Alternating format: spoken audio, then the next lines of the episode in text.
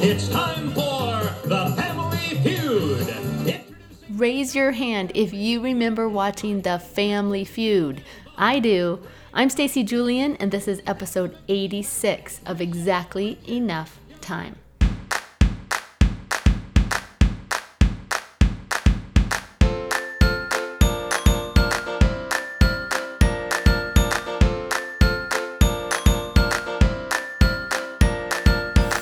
From its title, you might think that this is a podcast about productivity. And while I love to get stuff done, exactly enough time is much more about being present. It's about recognizing the time you have and making the most of it. It's about choosing to be playful and living with intention, curiosity, and connection. It's about owning what you love. I love surveys and bringing more of whatever that is into your life. I am a life enthusiast and a believer. In this podcast, I tell stories and I invite you to celebrate people, places, and things that make you and your life amazing.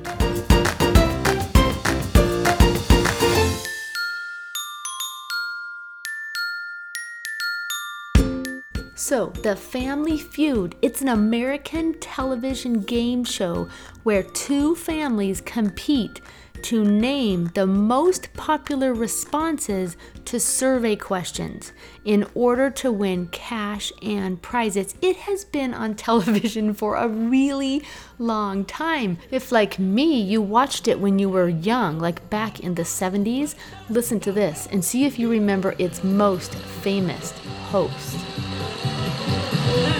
Here is the star of the Family Feud, Mr. Richard Dawson.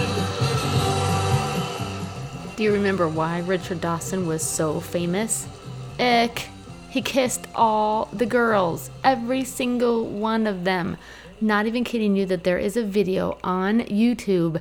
It's like eight minutes long and it records every single kiss between Richard Dawson and a Family Feud contestant for the entire 1980 season. And no, I am not going to link to it in the show notes. Totally used to creep me out, still kind of does. okay, well, the good news is that today's episode is not about game shows or kissing. However, if you hang out to the end, I do have some additional interesting facts to share with you. Today's episode is about surveys and responses to surveys. I, am calling it Survey Said because I get to share with you some information, some feedback that I received in response to a survey that I set up at the beginning of my year long class called 20 and 20. Before we go there, I want to read a most recent iTunes review and then share something that's really pretty special. This five star review is titled A Plus Podcast. It says, I love Stacy's podcast. It's fun, uplifting, and is a bright spot in my week. Always love the inspiration that she shares. Stacy is such a gift to the women of the world. What? That's awesome. That is from Team Franks. Uh, Thank you. You might remember that I have a goal that before I get to episode 100, I want to have more than 100 really good five star, let's say, reviews on iTunes. So if you have not yet taken the time to leave me a review and you enjoy what we're creating here together, I invite you to do that for me. And now, a really cool note that I got in the mail. It's a homemade card. It's from Veronica. And she says, Dear Stacy, firstly, your podcast is a joy to listen to. I look forward to every new episode. You have embraced the medium, as you do with all things, with ease, humility, fun, and tons of positive energy. That is so nice. Secondly, she says, Thank you so much for the Story Starter Kit. I decided to share the gift with my son's girlfriend and as a way to introduce her to scrapbook storytelling. She used the kit to make a keepsake album for my son's birthday and he loves it. Okay, there are so many things that I love about this note. Number one, that she would take the time to send me a personal note. That's amazing. Number two, she took that story starter kit that she got because I played her voice on the show. She took that kit and she paid it forward. That is so awesome. Veronica, thank you for the kind note and thank you for sharing your love and the joy of personal storytelling. Okay, surveys. Why do we love surveys so much? I think because it's fun, right? It's fun to learn what other people who may or may not even be like us, what they think, what they believe, how they do things, what holds them up, what inspires them. I love to create surveys whenever I embark on a big online class like the one that I'm teaching this year because it gives me insights into what each student is bringing to the experience. So, as I already mentioned, today I'm going to share some of the questions I asked at the beginning of this year and just a handful of responses that are representative of a larger group of students. I have well over 200 responses that I'm that I'm drawing from, and I'm excited to share my thoughts about this data. Now, I do not pretend to be an authoritative statistician, okay, but I can with some confidence share collective aspirations, um, thoughts, goals, perceived obstacles from, I'm guessing, people who are quite a bit like you. People who want to do something with some of their photos, especially this year. People who desire to document life and personal experiences. Now, specifically, my class focuses on project based stories. So, this can for sure include traditional scrapbooks, but not so much the ongoing kind, more the finite start and finish kind. The types of projects completed have been very diverse. Some have worked on theme albums dedicated to travel or hobbies. We've created little mini books about ourselves. We've created albums that are gifts for children and other people we love. I have also encouraged and taught and completed for myself projects like photo displays in our home, family history notebooks to organize information. Um, everyone in class is working on their own projects using a workflow that I have designed and have used personally for years. I have also a handful of times invited students to participate in a collective project. So, for example, in May, many of us created a small daily scrapbook called May Every Day that involved this daily effort to take photos and collect memorabilia and add short lists of things pertaining to everyday life.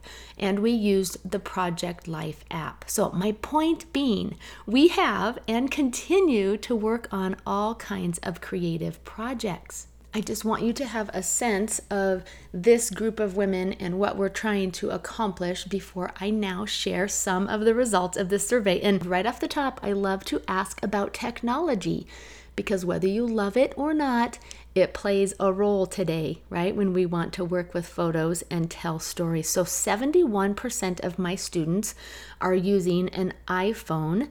17% an Android phone, and everyone is using some kind of mobile device to take and possibly manipulate, do some organizing and some storytelling. They're all using some form of technology.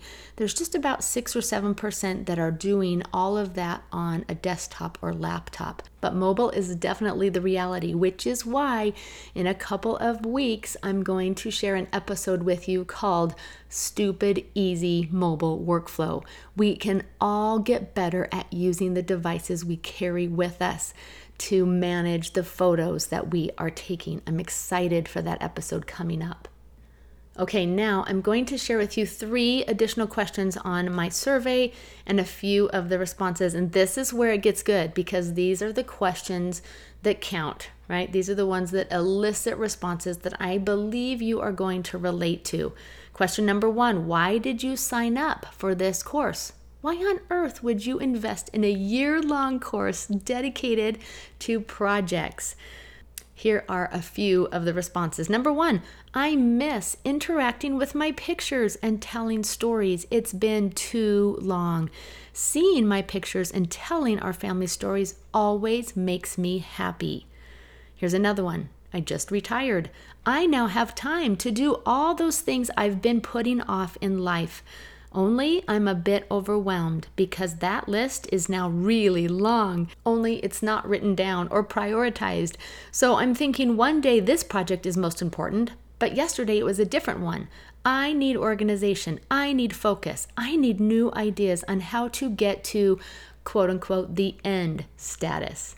Here's another response I want to document more consistently and also with more purpose. And another one, I need, in capital letters, to begin again as my family's storyteller. My three older children have scrapbooks that cover their first three years, and yet my 12 year old caboose that came seven years after them only has a few pages. I am missing out on capturing the thoughts and feelings of the moment because I allowed changing life circumstances to tell me I no longer had the time to be creative and to be a storyteller. Are you relating to any of this?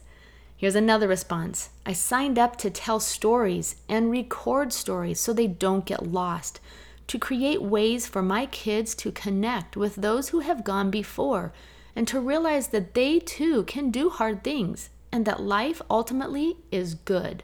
One student answered, I haven't scrapbooked in a couple of years and I'm eager to resume, especially since my hubby and I will become empty nesters in the fall. After years of life being all about the kids, it's time to reconnect with my hobbies, my spouse, and others. It's definitely a season of changing relationships for me. And here's the final response for this first question because you, Stacy, have helped me so much in my scrapbooking journey. Your first book about making scrapbook projects is one I turn to often. I have so many scrapbooking supplies, but I'm disappointed that I don't have more projects completed. I have so many ideas, but I have taken little action on a consistent basis. I see you as my scrapbook coach. Thank you. I am a certified life coach who helps people live fulfilled by enjoying God and enjoying themselves. God uses so many different people to help me be the best version of me. You are definitely one of those people He is working through. Thank you, Stacy, for creating this class. Thank you for being a role model that I can follow. You are so amazing in what you create. I know God has things He wants to create through me, too. Thank you for helping me. Okay, wow. I share that response in particular, not because she says nice things about me. I mean, that is nice, come on but because she makes such a great point.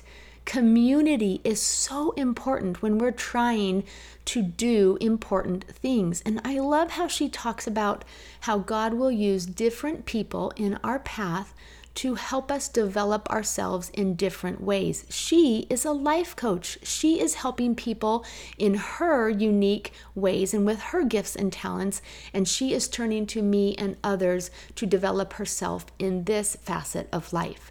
That is so important. And I'm so grateful to be surrounded by women, so many women who seek this kind of guidance in their lives. It's kind of amazing. Okay, here's another question I posed. What do you most want to accomplish? And here are some responses. Number one, maybe more routines around photos and completion of projects. Number two, I want to learn how to focus in on a project and get it done. Number three, to have fun doing what I love.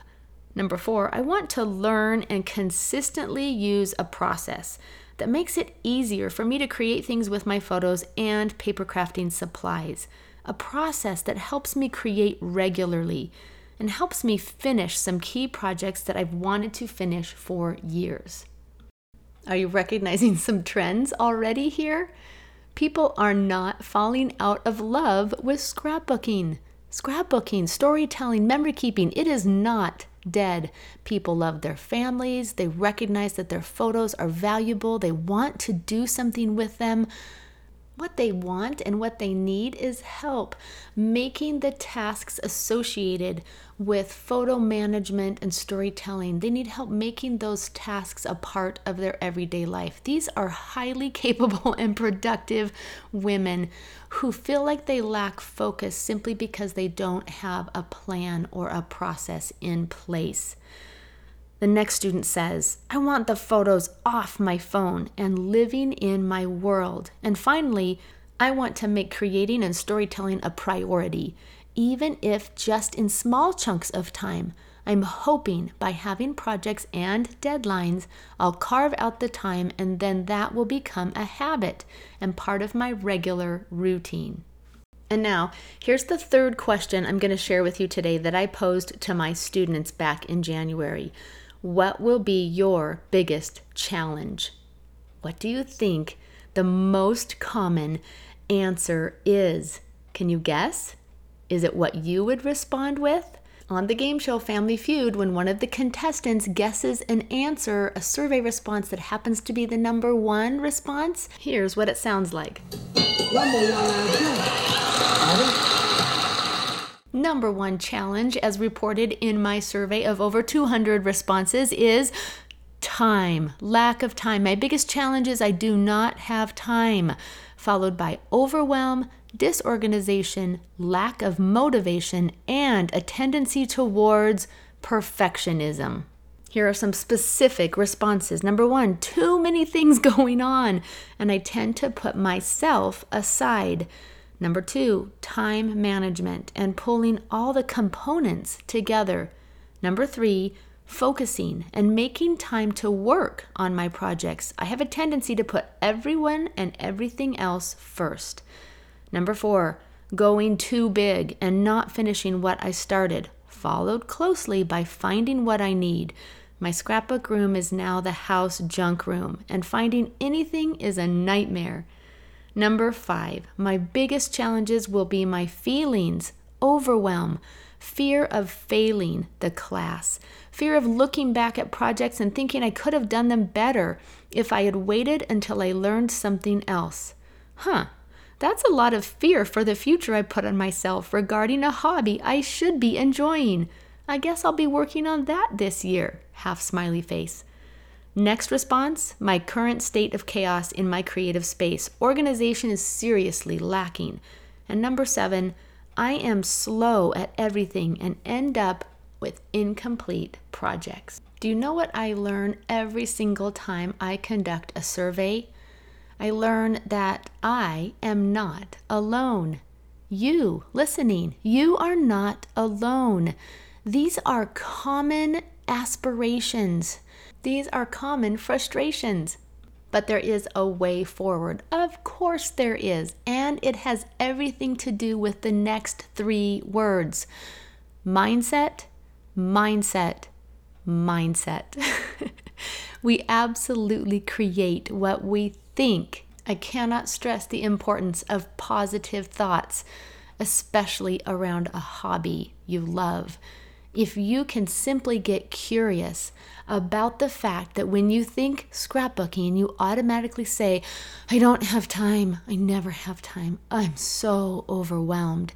If you can get curious about that persistent thought and try to begin to replace it with something like, I'm going to make time this week for my photos. I'm going to sit down with fill in the blank and look at some of the scrapbooks I've created.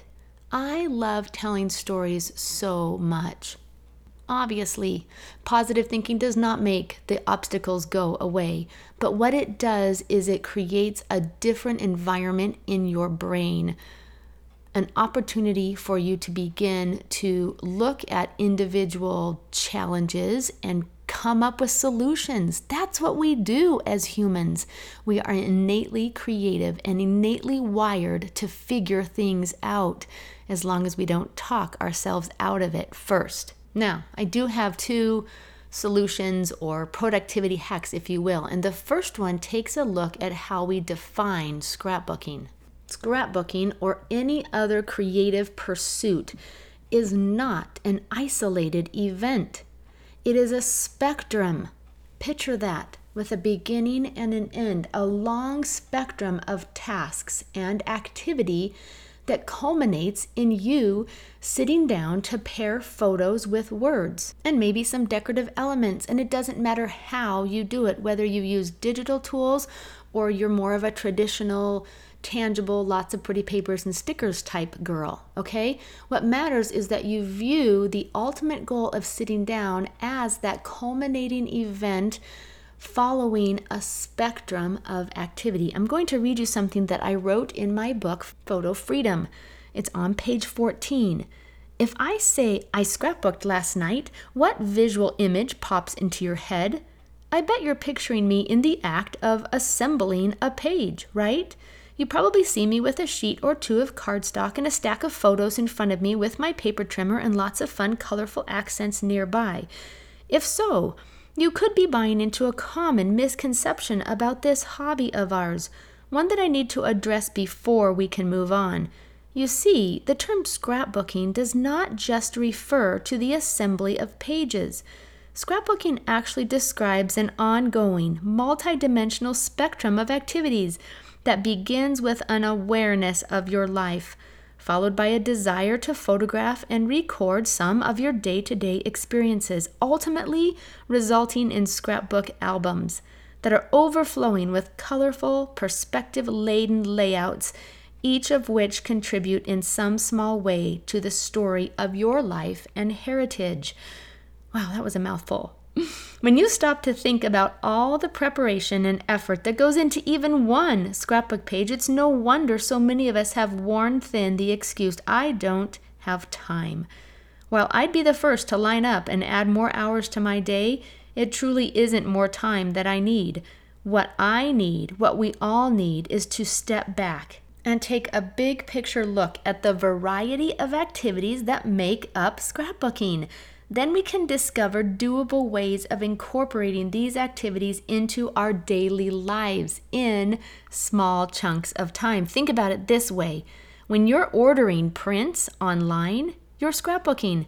When you stop to write down something your child says, or to tuck a receipt or a wrapper into that special pocket in your purse, you're scrapbooking. When you stop and sketch something in the grocery store, or start a collection of paint swatches, or call grandma for her secret to smooth gravy, you're placing value on the things that make up a great scrapbook. So, first of all, recognize so much of what you do every single day of your life as part of the process and give yourself credit for it. Second is to begin to think very specifically. So while you're doing whatever it is you do, driving, cleaning, doing laundry, instead of thinking about in general scrapbooking, I want you to start thinking specifically about the next page or next project you want to work on. Pick anything and start to define it in your mind so that you can begin to isolate individual steps or tasks that need to be done to move that particular project forward. The trick is to be and think specifically. Scrapbook is not specific enough. You cannot write scrapbook in your planner and expect your brain to know what to do next. So, if you are setting aside time to be creative with your photos, I want you to, instead of writing scrapbook, I want you to write start a page about summer highlights. That is better. And then I want you to write the very first thing that needs to happen in order for you to be there on time and ready to go. You need to locate and print five summer highlight photos. That could be your first task. You have time to do that. That takes 15 minutes. And once you take that first step, there's just a little bit of energy that is harvested. It's like a deposit of motivation in your brain bank account because you do something like that and then you think, hey, that was fun. I can total the next thing I need to do, hey, why don't I run downstairs and pull three pieces of paper that I think would be fun to use on this particular page? And before you know it, in very small pockets of time that you have every single day, you are preparing, laying the groundwork for that hour that you have set aside to actually stop and slow down and be present and create. Now, I think it's fun to have two or three or maybe even four or five projects in process all the time because when one stalls, and it will invariably stall, you'll come up against, right, a very specific obstacle, you can then switch gears. If you have projects, and that can be as simple as a scrapbook page, if you have it defined, if you know what you're trying to create, then when you come up against a little bump, you can switch gears to the next project and you can look at the next task that you have defined. And most of these forward moving tasks truly take 5, 10, or 15 minutes. I'm not even kidding when I say that the vast majority of what I accomplish is tackled 15 minutes at a time. Now, this is where I'm going to switch to my next productivity hack. There is need for what I like to call deep focused work in 30 minute chunks in a one hour or two hour block of time that is scheduled on your calendar. I have been a longtime fan of Todd Henry. He's one of my mentors. He has a podcast, he's written books.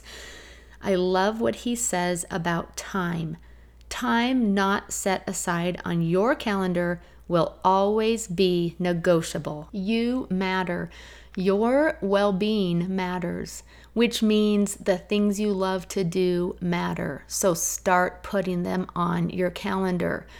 Don't expect yourself to just discover an empty day with five hours waiting to be filled. Instead, at the beginning of a week, schedule two or three blocks of time where you will focus on specific work. And I love the word work because we take work seriously. We work for other people, we work at a job, we work to keep our homes and our families running and healthy we deserve to work on things that matter to us. So, when you set aside time on your calendar, you put down your phone.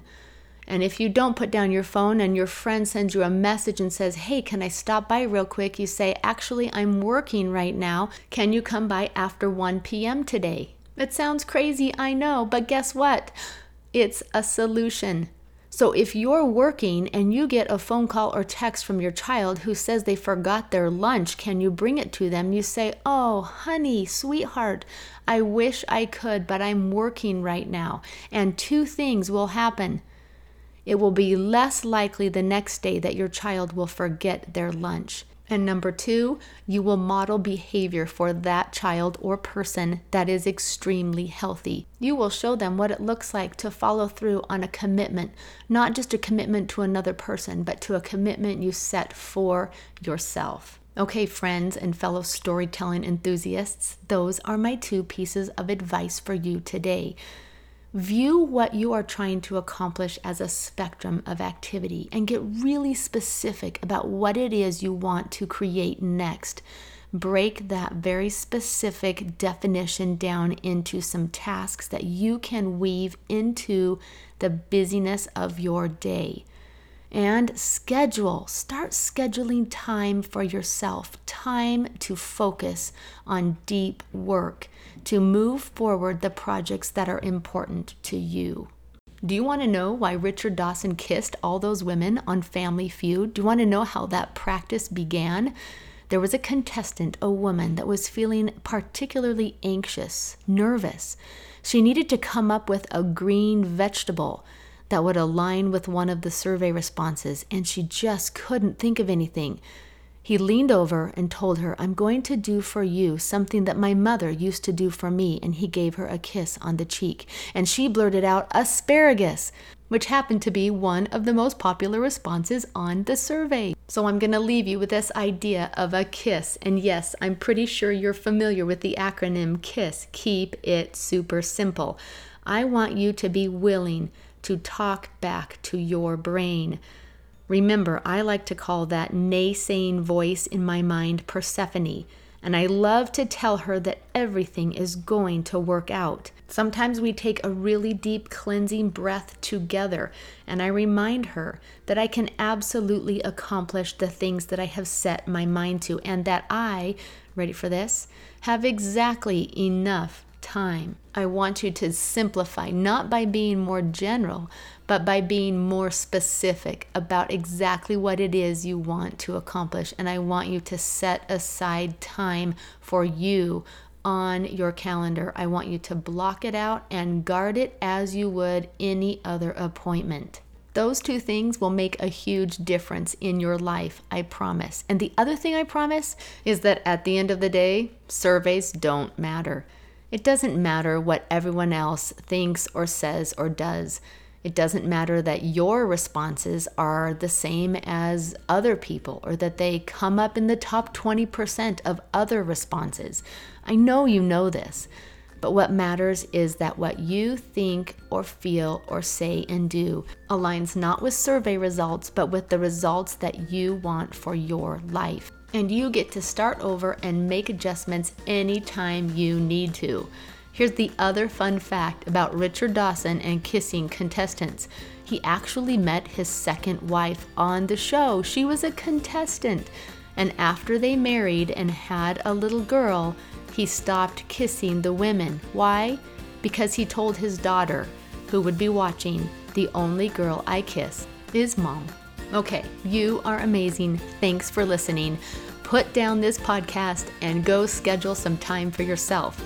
Just promise me you'll come back next week for another episode of Exactly Enough Time.